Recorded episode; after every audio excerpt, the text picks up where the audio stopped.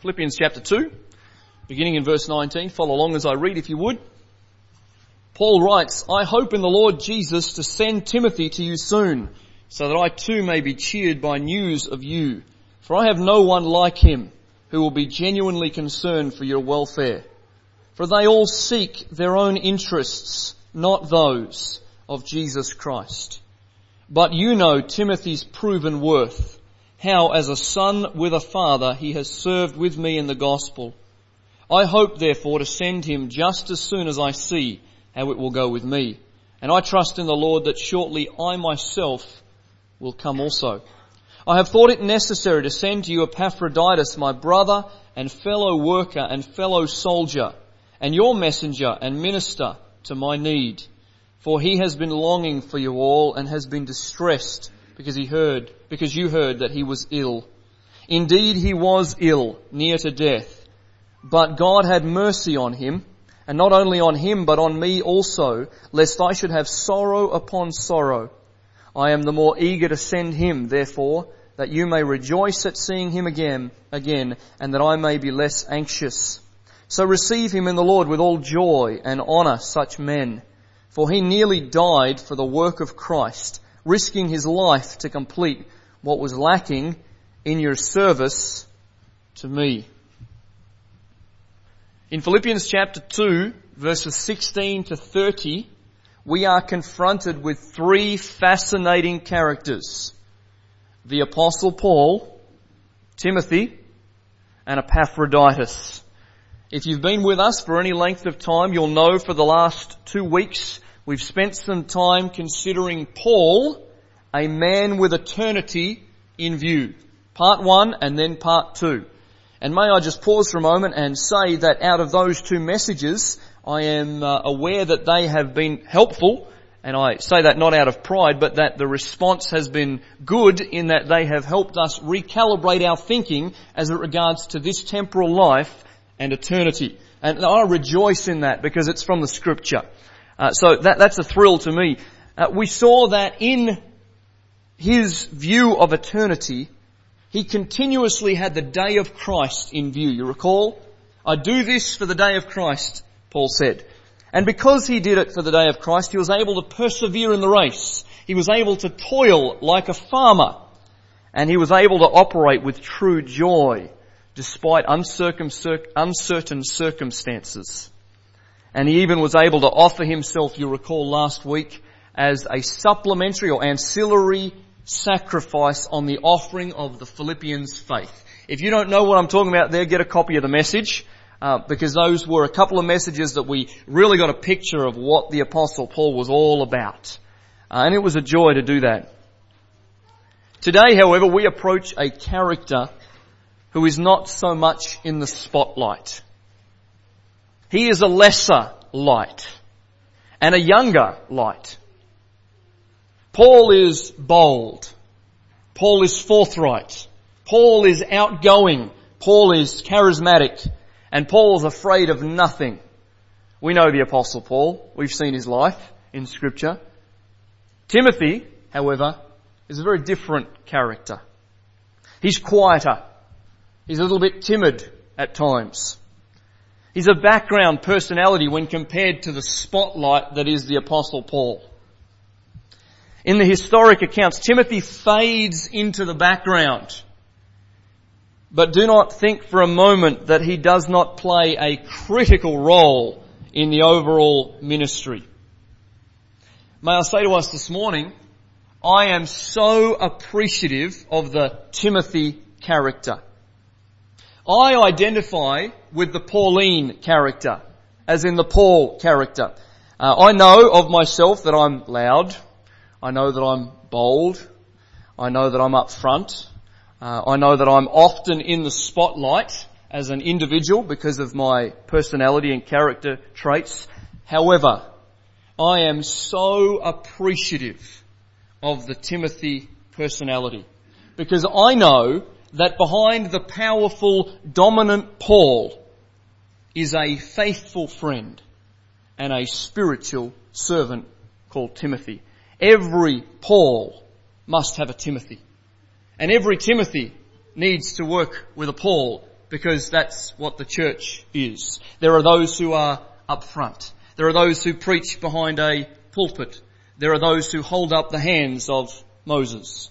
There are those who are in the background. But every role is critical. And in this incredible relationship between Paul and Timothy, we see these truths. And in a little picture, we see the church between these two individuals. Timothy was given to Paul and was vital in the successful proclamation of the gospel in this first century. I have so enjoyed the study of Timothy in the last couple of days. In fact, so much so that I almost didn't have a message prepared because I was so excited about what I was learning that I forgot that I need to actually organize something to preach for the church because I was just so uh, enamored with what we were looking at. So this morning, I want you to join with me in considering this topic.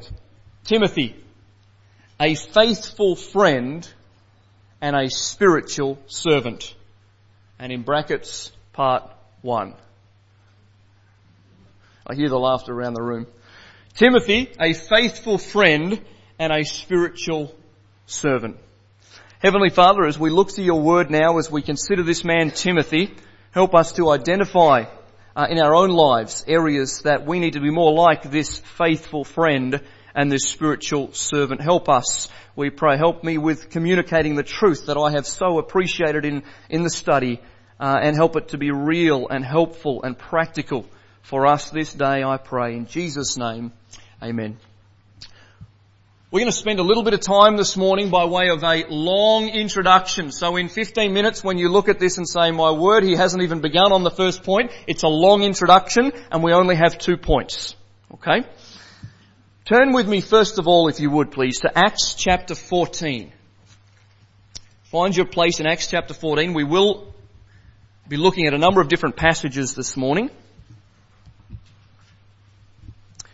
Acts chapter 14, which by the way, I have been studying the book of Acts of late and it has become my new favourite book in the New Testament. It was a different book while I was studying the previous one. Now it's Acts, and that's now my new favourite. And next week it'll be something different, no doubt. Acts chapter 14, beginning in verse 1. Now at Iconium, they entered, that's Paul and Barnabas, together into the Jewish synagogue and spoke in such a way that a great number of both Jews and Greeks believed. But the unbelieving Jews stirred up the Gentiles and poisoned their minds against the brothers. So they remained for a long time speaking boldly for the Lord, who bore witness to the word of his grace, granting signs and wonders to be done by their hands. But the people of the city were divided. Some sided with the Jews and some with the apostles. When an attempt was made by both Gentiles and Jews with their rulers to mistreat them and to, stand, and to stone them, they learned of it and fled to Lystra and Derbe, cities of Lycaonia, and to the surrounding country and there they continued to preach the gospel. Notice verse 8 please. Now at Lystra there was a man sitting who could not use his feet. He was crippled from birth and had never walked. He listened to Paul speaking and Paul looking intently at him and seeing that he had faith to be made well said in a loud voice, stand upright on your feet. And he sprang up and began walking. By the way, notice the words there. He sprang up and began walking. While the power of God at work. And when the crowd saw what Paul had done, they lifted up their voices saying in Lycaonian, the gods have come down to us in the likeness of men. Barnabas they called Zeus and Paul Hermes because he was the chief speaker. And the priest of Zeus, whose temple was at the entrance to the city, brought oxen and garlands to the gates and wanted to offer sacrifice with the crowds. You understand what's happening? A, lame man has been healed, and now the people of this area who are not Jews, okay, they are saying, wow, this must be God's with us. Look at what they've done. Fair understanding at this point for these people? We'd say, okay, we sort of understand perhaps. This is a, uh, a heathen group of people and they're used to this kind of uh, spiritual activity. So they call Paul and Barnabas gods. Verse 14. But when the apostles, Barnabas and Paul heard of it, they tore their garments and rushed out into the crowd crying out, Men, why are you doing these things? We are also men of like nature with you. And we bring you good news that you should turn from these vain things to a living God who made the heaven and the earth and the sea and all that is in them. In past generations he allowed all the nations to walk in their own ways, yet he did not leave himself without witness, for he did good by giving you rains from heaven and fruitful seasons, satisfying your hearts with food and gladness. Even with these words they scarcely restrained the people from offering sacrifice to them. Paul and Barnabas were not prepared at this point, at any point, to take the glory. There's a good little illustration there for us, isn't there? We do not steal the glory of God. They said, hey, we're just like you.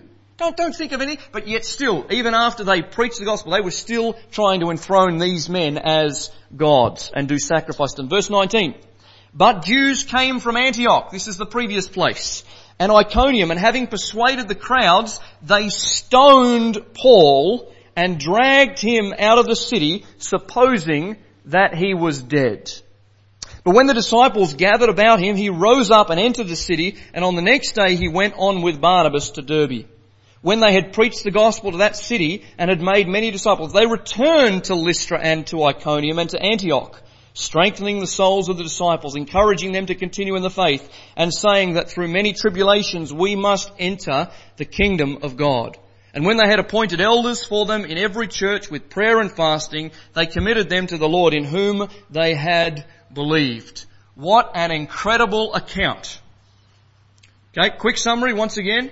Paul and Barnabas go into this city. There's a man lame they, Paul brings about healing through the power of the Spirit of God on this individual and suddenly they are able to take the praises of men who want to enthrone them as a God and do sacrifice, but instead of that they say, don't do that, we are men just like you, uh, there's nothing special about us except that we have the gospel and the Spirit of God living within, and still they want to do that. But suddenly men from the previous town come along and they persuade the people so much so that they take Paul and they stone him.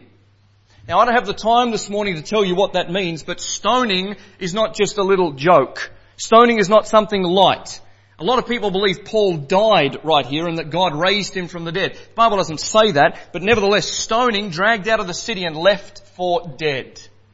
He gets up and the very next day he returns to the city and strengthens the disciples of those who came to know Christ the day before. He establishes elders in the church and then continues on his way. What a man of God. How incredible is that, that this Paul and Barnabas would be like this. Now some of you are saying, I, I thought, I thought we were studying Timothy. I thought we were studying Timothy. What's happening? Let me explain in just a moment. So here's what I want to do. With that in focus, with that scene in focus, let me ask this question. Who is Timothy? Who is Timothy? So here's the summary. If you're taking notes, you probably won't be able to keep up on all this, but I'm happy to give it to you later. Timothy, or Timotheus, as his Greek name is, means honoring God. What a great name. Honoring God. That's what the name means. Timothy was a native of Lystra. Hang on. Chapter 14 verse 8. Now at Lystra. Okay? This is the place. Timothy was a native of Lystra, which is located in the region of Galatia in the Bible. If you know anything about your Bible geography. Bible tells us that Timothy's father was a Greek, not a Jew, a Greek. And we're not told anything about his faith. We don't even know his name except that his father was a Greek. Timothy's mother, Eunice, some of you will remember her name, and Lois, his grandmother, were faithful Jewish women who taught him the Old Testament. In fact, I want to, you don't need to turn there, but let me read to you, rather than just believe everything I say. 2 Timothy chapter 1 and verse 5 says this, remembering 2 Timothy is at the end of Paul's life, he writes to Timothy, and he says, I am reminded in verse 5, 2 Timothy 1, I am reminded of your sincere faith, talking of Timothy, a faith that dwelt first in your grandmother Lois and your mother Eunice and now I am sure dwells in you as well. Okay? Timothy is the product of a Jewish mum and a Jewish grandma who taught him according to the Old Testament law. He was brought up in a good Bible believing home, though not saved at this point. We understand? Brought up in a good Jewish home, learned the scriptures. In 2 Timothy chapter 3 and verse 15 it says, And you have known the holy scriptures which are able to make you wise unto salvation, Timothy. You were taught this. Okay? By the way, parents, I'm not one yet. But if I become one, I hope that the reality of this will be true for me as it is for you parents to bring up the children in the Word of God. Timothy is proof of this reality. You've known the Holy Scriptures since you were a child and they make you wise to salvation. So this is Timothy's mother Eunice and grandmother Lois in AD 48. Now, put us in the picture. The Lord Jesus Christ died somewhere about AD 31. Some people have differences of opinion on that, but somewhere about AD 31. We are now AD 48. 48 years. Okay? So what are we? We're about 15, 16 years later after the Lord Jesus has been resurrected and ascended. Here we are. AD 48. This is when Paul and Barnabas enter a city called Lystra, 48 AD. And they preached the gospel on this, their first missionary journey to this city. And you can already tell what kind of a city it is. We've got the priest here who wants to offer garlands and sacrifice to the Roman gods, the Greek mythological gods. We understand what kind of a city this is just from what we've read. Timothy is a teenager right now. AD 48. Probably 16, 17, perhaps 18. Paul had healed the crippled man, as we've just read, and the fickle crowd had turned on Paul, stoned him, dragged him out of the city and left him for dead. Now did you know there were a number of people in the crowd that day and one of them was a young man by the name of Timothy. The very first introduction that Timothy and his mother and possibly his grandmother ever got to Christianity was to hear a man proclaim the good news of the gospel and then a short time later be stoned by those same people, dragged out of the city and left for dead. Timothy's first experience of persecution and suffering as a Christian was on this day we just read. And you might say, well hang on, how do we know that? It doesn't say anything about his name here. It doesn't tell us anything about this situation. We know because in 2 Timothy 3 verses 10 to 11, the apostle Paul says, you were there in all of my persecutions when I was at Antioch and Lystra and Iconium and Philippi and when they stoned me and when they were a part of all of this. This was his first introduction to what the Christian life was about. And his first introduction to the Christian life was to see a man lying in a pool of blood. How would that go for you? How would that go for you if I preach the gospel today and uh, you accept joyfully the message of the gospel and are saved and then just a few minutes later they drag me or the person who led you to Christ out the front and they stone them and you see them literally lying in a pool of blood on the outskirts of your city. You might think, well, maybe I won't do what I thought I was going to do. Perhaps the sacrifice is a little bit too great. Now please bear in mind, Timothy is a teenager. He's a teenager. Late teens, very likely. So this is his first introduction. This is when he and his mother and possibly his grandmother were converted on this occasion here in Lystra. Turn with me, if you're still in Acts, to Acts chapter 16. We are going somewhere here if you're wondering why we're doing a history lesson. Okay? This is a history and geography lesson, the two subjects I did the worst at in school. Okay? And now form the greatest part of my study and preparation. Uh, interesting how the Lord works. Acts chapter 16. Really important to note here. Between Acts 14, Paul comes to Lystra, and Acts 16, a period of two years has expired in two chapters. We sometimes forget how much time goes in between the chapters in the book of Acts. Okay? Two years later, in Acts chapter 16, let me read you in verse, verse 1. Paul came also to Derbe and to Lystra. Timothy's a native of Lystra. A disciple was there named Timothy. Well, how did he become a disciple? Well, we know because of what it says in 2 Timothy. The son of a Jewish woman who was a believer, but his father was a Greek. He was well spoken of by the brothers at Lystra and Iconium. That's interesting by the brothers. A church has been established. There's people organized. Paul wanted Timothy to accompany him and he took him and circumcised him because of the Jews who were in those places, for they all knew that his father was a Greek. As they went on their way through the cities, they delivered to them for observe, observance the decisions that had been reached by the apostles and elders who were in Jerusalem. So the churches were strengthened in the faith and they increased in numbers daily. Paul comes back to Lystra and there he finds a disciple by the name of Timothy who is probably around about 18 or 19 years of age. The church has been established and it's thriving. There's elders. There's a people. There's an organization set up in these places. This is the first mention of this man, Timothy, by name, here.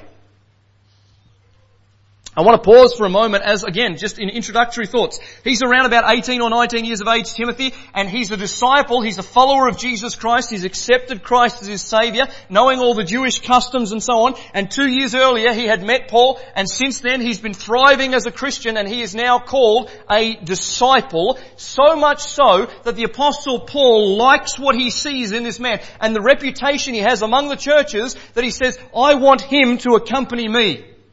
Now that gives me an insight that's really important, particularly young people today. Paul was interested in a young man who was keen to serve the Lord. Do not for a moment think that youth and young adults cannot be used in the service of God. The apostle Paul here takes a young man and in that day, young. 30 years of age was when you went into full-time ministry as a priest. Here is a man less than 10 years or more than 10 years younger than that. And the apostle Paul says, you come with me. I want you to serve with me. I see in you a reputation and a good godly attitude that's going to serve us well as we preach the gospel. Very, very important truth. Do not underestimate youth. Amazingly, can you imagine this? Men in particular. The first thing he does is he circumcises a 19 or 20 year old man. Now, that's fairly serious commitment, seriously. As a man to go ahead and get circumcised in your full adult life. And why does he do it? He does it for the simple reason, not because the law stated it, but because many knew that he was from a Greek family and to reach the Jews more effectively, he needed to be circumcised, not to be under any kind of law. But the apostle Paul takes and circumcises this young man, Timothy, who willingly submits to that. What we don't see in our text Again, introductory, we're going somewhere here, is in 1 Timothy 4 and verse 14, the Bible says that they lay hands on Timothy and sent him out. He was ordained by the local church council of elders to serve with the apostle Paul. That's really important because that is a pattern for us to follow. When people, and I pray that that will happen someday in our church, where there are those who would say, God has called me to another place to serve in a full-time capacity for the glory of God, then we as a group of believers here and as the council of elders would come together, we would lay hands on those people and send them out from a local church. That's the pattern of the New Testament church. That's why we do it. And this is what happened to Timothy in 1 Timothy 4 and verse 14. So here we are. He's in Lystra two years later. He's a disciple. Paul says, come with me. We lay hands on Timothy and off they go together. 19, 20 years of age. Timothy launches into the work with the apostle Paul as his companion. Turn with me to Acts chapter 16. You're going to say, whoa, are you going to go right through the book of Acts? No, I'm not. Relax. I just want to give you a bit of background. Acts chapter 16 verse 11 Familiar passage of scripture. I want to read out just a few verses here. So setting sail from Troas, we made a direct voyage to Samothrace and the following day to Neapolis and from there to Philippi, which is a leading city of the district of Macedonia and a Roman colony. We remained in this city some days and on the Sabbath day we went outside the gate to the riverside where we supposed there was a place of prayer and we sat down and spoke to the women who had come together. One who heard us was a woman named Lydia from the city of Thyatira, a seller of purple goods who was a worshipper of God. The Lord opened her heart to pay attention to what Paul was, what was said by Paul. And after she was baptized and her household as well, she urged us saying, if you have judged me to be faithful to the Lord, come to my house and stay. And she prevailed upon us. What we may have forgotten is that Timothy, the 20 year old or so, was here at the establishment of the Philippian church. This is Timothy with Lydia. This is Timothy just a little while later with the Philippian jailer. And in fact, because Timothy is such a background character, the Bible doesn't give us everything we, everything we could uh, possibly know about this. It is very likely that Timothy was in the prison with Paul and Silas. Remember that situation? Paul and Silas are in the prison in Philippi. The, the jailer is saved uh, and the household uh, are baptized and so on. Timothy was with them at that instant. Timothy was with them when Lydia was converted. Timothy was with them here, very likely in the prison. And then Timothy goes with Paul to Thessalonica and Berea and helps establish the churches there. And then due to a growing concern at Thessalonica, because the apostle Paul had gone there and was in great danger and the, and the brethren took him off to Athens, he stayed there and the apostle Paul said to Timothy, go and pastor the church at Thessalonica for a period of time. Go and do this to establish them because we had to race out of there quickly. Timothy gets sent over to Thessalonica as a young man to look after the church there for a period of time. He's a trustworthy friend because a little bit later the Philippians say, we've got some money for the apostle Paul that we want you to deliver to him. So Timothy takes the money and gives it to the apostle Paul to support his needs. This is that same Timothy. Timothy was with Paul and Silas when they established and taught at the church at Corinth for 18 months. He was with them day and night, teaching and preaching and helping and sustaining and building up that local church. In fact, it's while Paul is at Corinth that he writes those 16 chapters of Romans, and at the end of Romans, we read, Timothy, my fellow worker, greets you. Timothy's with him in Corinth. Then Timothy accompanies the apostle Paul on the third missionary journey. You say, well, this is a lot of history. I can't even follow all of this. There is a point. He's with him for three full years in Ephesus teaching and praying and weeping with them day and night as the apostle Paul says, I was with you weeping with tears day and night, working and laboring, discipling the people in Acts chapter 19. In AD 57, okay, we began 48, in 57, about nine years later or so, the apostle Paul is finally caught and arrested in Jerusalem. Remember I told you about the apostle Paul last week. He's caught. And we know the series of events. He gets brought to the Sanhedrin, to Felix the governor. He gets brought to Festus and King Agrippa. And then in AD 60 or around about then, he is brought to Rome. The apostle Paul is brought to Rome. And there in Rome, he's under house arrest for two years. Remember that? I've told you about that many, many times. Connected to a Roman guard with a chain under house arrest. This is called, in Bible terminology, the first Roman imprisonment. This is not in the dungeon. This is under house arrest in his own rented apartment, so to speak. But connected to that great soldier that we've talked about, the Praetorium, from the Roman elite guard. And he is there for two years. Timothy is now about 30 years of age. Timothy's my age. Okay? And he's helping and assisting the apostle Paul, or has been for at least 13 years. This young man. That's commitment from a 30 year old. For about 12 or 13 years, he has been serving the Lord faithfully under, in the shadows of this great spotlight called the apostle Paul. And we very rarely read of Timothy, and yet he's with him all the way. So, Timothy there is right alongside of the apostle Paul while he's in this two years of Roman imprisonment there.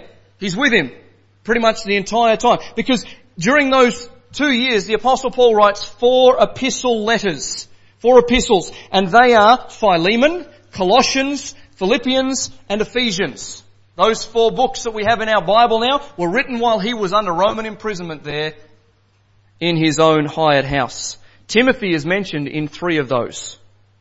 He's mentioned in Philemon, he's mentioned in Colossians, and he's mentioned in the letter to the Philippians. This is where we're at. This is Timothy, who the apostle Paul says, if you turn back with me, if you would, to Philippians chapter 2, he says, I hope to send to you soon Timothy. This is that Timothy who is with the apostle Paul right now as he is in this first Roman imprisonment.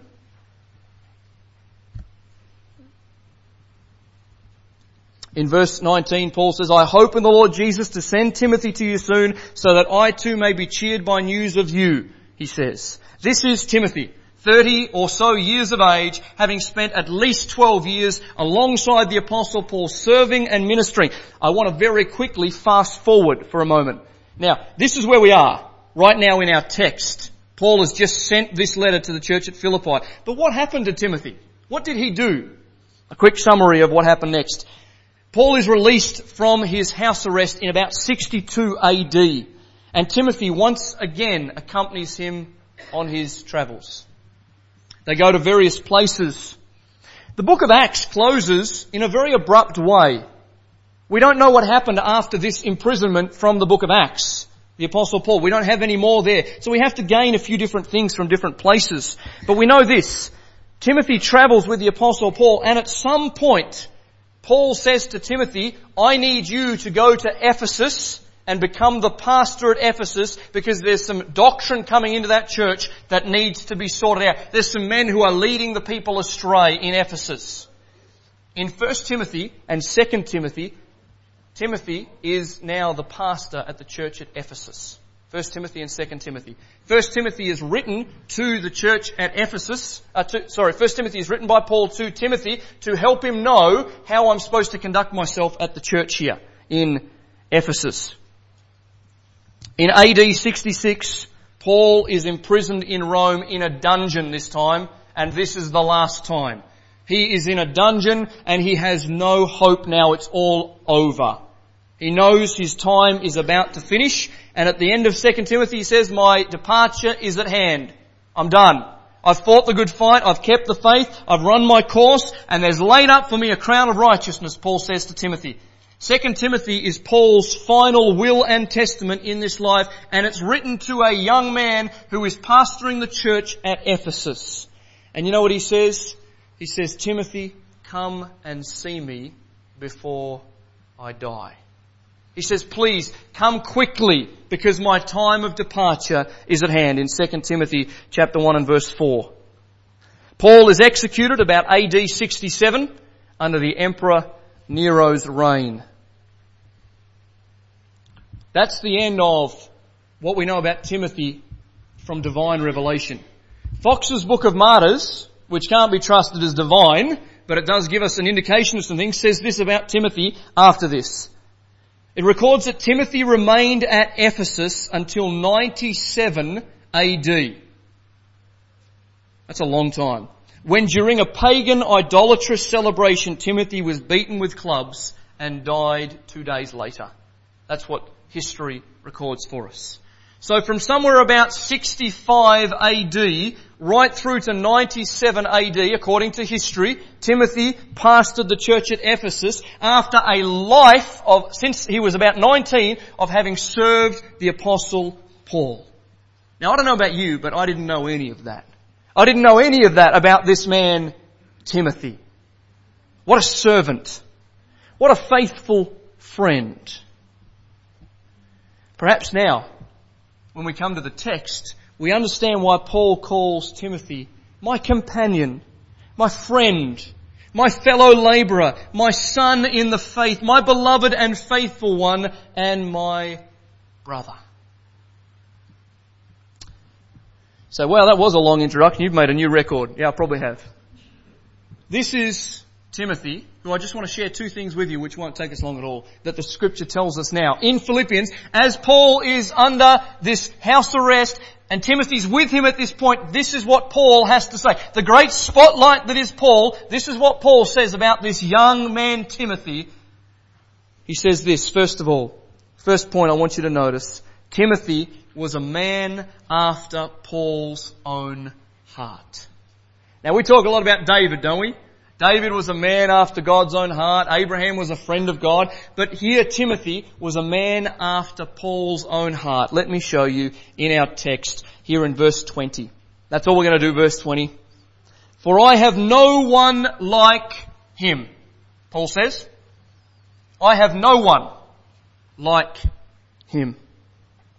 If you're using the King James Bible, you'll notice in there it says, I have no man like-minded. Okay? That is a better translation than the ESV in this case. I have no, no man like-minded. The word like, or like-minded, is a very, very interesting word. This is the only time it appears in the whole Bible. You know how I tell you about rare Greek words, how important they are when you look at how many times they're used? This is used once in the whole Bible right here in Philippians, and this is a, an incredibly unique word. I'm going to try and say it because there's a reason. I can't say it very well. This is how it goes. Isupsukos. Isupsukos. Do you feel educated now? Okay. Isupsukos. This is why I tell you. The word isos, which is the first part of that word, is the word equal. Isosceles. Everybody remember maths? Isosceles. A triangle with two equal sides. That's isos, esos. That's the word equal. Then we have the word suke. Suke means soul, which is where we get the word psychology. Psych. Okay? Don't believe what the world says. Psychology is not a study of the mind. Psychology, by its very definition, is a study of the soul. Suke is the soul. Suke logos, the study of the soul is what psychology is. You put isus, which is this word, to be equal, and suko together, you have equal souled. This is a very interesting word. I believe it's a word the apostle Paul put together, created this word to define this man, Timothy. This is what he says. He says, Timothy is a man of equal soul. He is like-minded, similarly motivated. There is a commonality and a unity in approach and in motive. You know what we get from this Greek word? The idea of soul mates. Heard that term? You know, you're my soulmate, we hear the world say. It's a biblical concept. Soul mate. That's what this is. Equal souled. That's what Paul said to Timothy. I have no one that is equal souled. That's a very powerful term. To be like souled does not mean that they agreed on everything. That's not what this means. That's not what this definition, this is not, well they dressed the same, they looked the same, they smelled the same, they went the same place. That's not what this means at all. These weren't twins. This is not something that is an identical thing. This is that they were so knit together in love for a common goal, which was the glorification of God and the building up of the churches that they were going around to help and establish. So like-minded were these two men. I want you to note, please, the enormity of this statement for Paul to make. This is a huge statement for him to make. A young man, at least 30 years younger than him, is like souled, and of all the people, Paul has served with Barnabas and John Mark and Silas and Aquila and Priscilla and Titus and Epaphroditus and Clement and Aristarchus and Justus and Demas and Apollos and Epaphras and Philemon. Can you imagine naming your children this? And Phoebe and many others. Yet none of these, does he say, are like Timothy. Timothy is equal souled. Timothy sees it the same way I do. Timothy and I, we are unified in this approach to service. I wonder as you think about that church, do we as believers operate in equal soul like mindedness? Because you know what the Lord Jesus prayed in John 17? That you may be as one as He is with the Father. This was the prayer that the Lord Jesus prayed. He prayed that you might be, in other words, like Paul and Timothy, equal souled, unified, uh, working together faithfully and functionally for the cause of the gospel, for my glorification, for the unity and the building up of the church of Jesus Christ. Uh, we might ask the question here this morning, how can we be like this? How do we relate to one another in such a way that our very souls are knit together in love? Because you know what the reality is? We are living out we're supposed to be living out the reality that's happened and that is that we are blood bought brothers and sisters and we are equal souled. You know why? Because our souls have been purchased by the same individual, the Lord Jesus Christ. So positionally we are equal souled, but practically are we equal souled? Practically, do we operate with such a unity that we're so bound together in love and knitted together in love that we operate like these two were? That is a great testimony of church between these lives. Um, how do we get to that? How do we as a church become so unified like this? Look at, uh, look at Philippians chapter 2. We've already looked at this, but look at verse 2. Philippians chapter 2, the classic passage on unity in the church, the apostle Paul with Timothy next to him writes this, complete my joy by being of the same mind, having the same love, being in full accord and of one mind. Do nothing from selfish ambition or conceit, but in humility count others more significant than yourselves. Let each of you look not only to his own interests, but also to the interests of others. Have this mind, which was in the Lord Jesus. He says, have this same mind. Uh, don't let there be factions and, and friction and all these problems. You need to be unified in love, in the bond of love, in the spirit of peace. And you need to look, each of you, to the problems of others rather than yourselves. And selfishness will be the opposite of church unity. You know, the church at Corinth that the apostle Paul had spent 18 months establishing with Timothy, this is what he wrote about that sad church.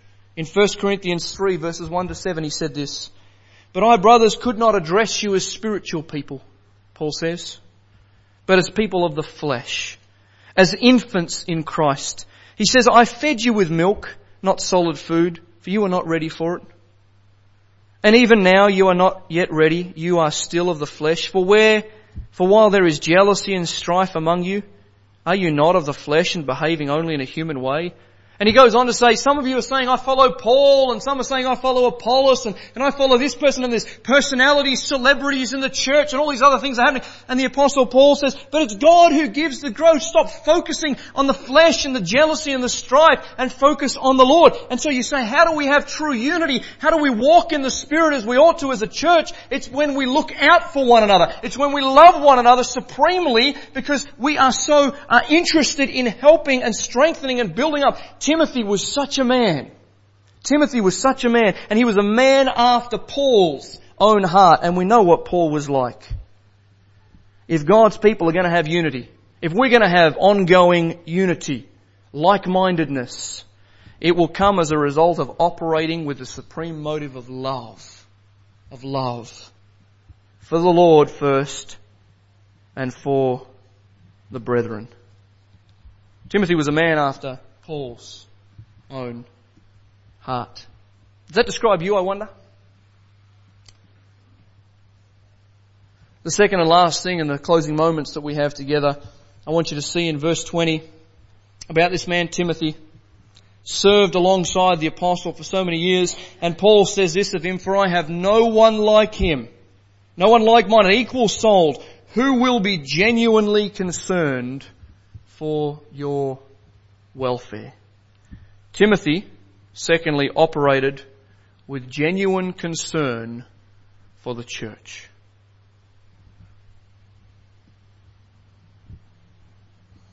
Genuine concern for the church. Let me say this to us this morning. Timothy was not some half-hearted, numbers-based, systematic, programs-oriented pragmatist who was quite prepared to step over the little man in order to achieve his goals. That was not Timothy. That is sadly the state of many churches and many men in leadership. But Timothy operated with genuine concern. This word genuinely is a word that's used in its original sense of a legitimate child, one who has been born of a mum and a dad who are married, legitimate, true, real, genuine. This is the idea of one who uh, is is the real deal, sincerity, pure. Can even be used of gold in the sense that that's purified gold. It's the real thing. It's got no dross to it. It's got no impurities to it. Timothy is genuinely, sincerely concerned for the churches to which he ministers. He was not just in Paul's shadow and just going along with the flow. He was in fact genuinely and sincerely concerned for the welfare of the church.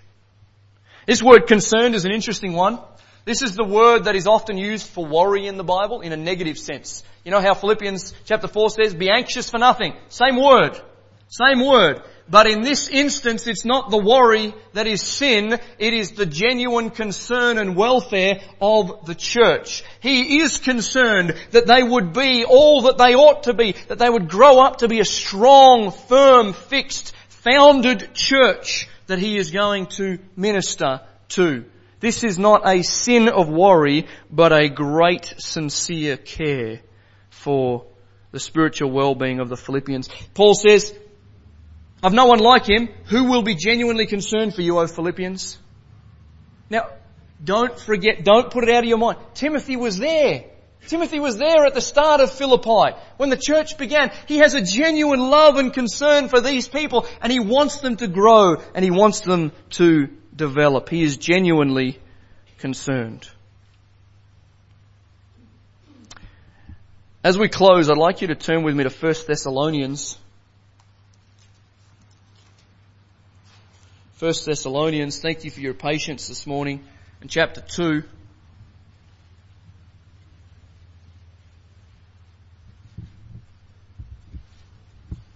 What does this genuine care and concern look like for the church?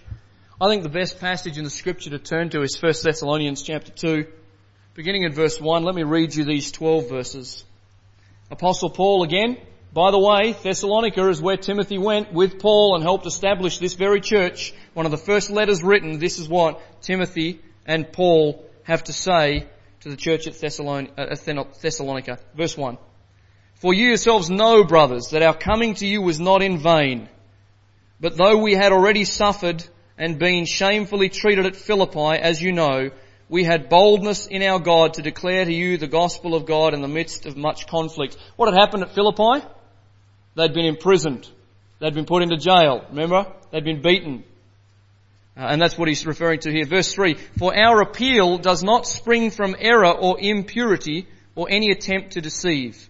But just as we have been approved by God to be entrusted with the gospel, so we speak. Not to please man, but to please God who tests our hearts. Notice verse 5. For we never came with words of flattery as you know, nor with pretext for greed. God is witness nor did we seek glory from people, whether from you or from others, though we could have made demands as apostles of Christ. But we were gentle among you, like a nursing mother taking care of her children. So, being affectionately desirous of you, we were ready to share with you not only the gospel of God, but also our own selves, because you had become very dear to us. For you remember, brothers, our labour and toil, we work day, we work night and day and we, that we might not be a burden to any of you while we proclaim to you the gospel of God. You are witnesses and God also how holy and righteous and blameless was our conduct towards you believers. For you know how like a father with his children we exhorted each one of you and encouraged you and charged you to walk in a manner worthy of God who calls you into his own kingdom and glory. Paul says, we were like a nursing mother to you. We were like a father genuinely concerned for the children. Timothy was this tender, tender man. He loved the church. It is the responsibility of every pastor and elder to operate the same way. We as under shepherds are called to mimic the chief shepherd and to care and love the church like this. I want to share as I close a personal note. And it has been a great challenge to me uh, as we close, I just want to share this with you. I've been reminded in the study of Paul and Timothy uh, about the supreme importance that it is for uh, for me and for Terry uh, as shepherds to nurture and to love, to encourage, to strengthen and to operate with genuine concern for you. A church is not a club. A church is not just something we do. Church is who we are. Uh, and it is our responsibility to be all of those things. And I, and I feel and fear that I often fail in that calling. And for that I, I seek your forgiveness. I'm asking this morning that as you would consider this matter of genuine care in the life of Timothy, genuine concern for the people as a nursing mother, that you might wonder and think and perhaps approach Terry and I, that we would be able to know how we can be more effective in our care, in our concern, in our love for you as the people that God has given us to shepherd. Um, I want to say this morning, and I want it noted in your own hearts that that I love you, and that there is no greater call in the world to me than to pastor and to be a Paul and a Timothy to you to help and encourage and strengthen you as you continue to walk uh, as a Christian. Uh, I recognize my own failings, not all of them, but some of them, and I know there are many of them. And if there are those that you would see within me regularly that need attention, then I would ask you to come and tell me that I might be the most helpful and faithful servant to you and faithful friend and spiritual servant like Timothy. Because what I see in him is a great concern and a great love for the people. And I have that great concern and that great love for you. Uh, and it is my supreme desire that we would have precisely what we see in this relationship between Paul and Timothy and the churches. But now it's your turn, church. Are you operating with supreme concern? Are you operating with genuine love for the brethren? Are you prepared to lay down your life for them? Because there is no greater love than this, is there? The Bible says that you would lay down your life for the brethren. There, there is nothing more more pleasant more, uh, more wonderful to the, to the Lord than those who would be prepared to do that for one another, to go to any extent to, to produce unity and love and, and affect one another in the church. And all I would love to see in this, our church, is that we don't see this as a once a week thing, as a time where we just come together on a Sunday and yes, we listen to some long-winded preaching, and I know we do sometimes, and we, we sing some songs, but that we would be living for one another, that we would have this incredible bond and this, this equal souledness that in a world that is going downhill at a rapid rate, this local church would stand as a light to the world because by their love you will know that they are my disciples. That might be a reality for us, that on the tombstone, so to speak, of our church, it might one day say in heaven, they loved one another so much that they were prepared to die, like Paul and like Timothy. I can't think of a better illustration than in the upper room where the Lord Jesus gets down on his knees, takes the basin, takes the towel, and begins to wash the filthy, dusty, dirty feet of his disciples. And he says, now you go and do likewise. Perhaps we should have a little bowl. Perhaps we should have some towels. When we walk in, we would spiritually learn what it is to wash one another's feet. Let me ask us this. Are we doing this? Is this us? Timothy was a faithful friend and a spiritual servant. Does that describe you? Does it describe me? Does it describe us? Heavenly Father, we have labored long in your word and we've looked at uh, so many things and far more than any one of us can uh, take away all of it. But Lord, I pray that there would be something for each of us that we would go away from this message and apply to our own hearts and lives uh, that Lord you would divide it amongst us as is needed. Help us to see, help us to know the truth, and help us to live in such a way that with one another we would operate as though uh, we were Paul and Timothy's, uh, loving one another, loving the church, being so uh, wonderfully knit together in love.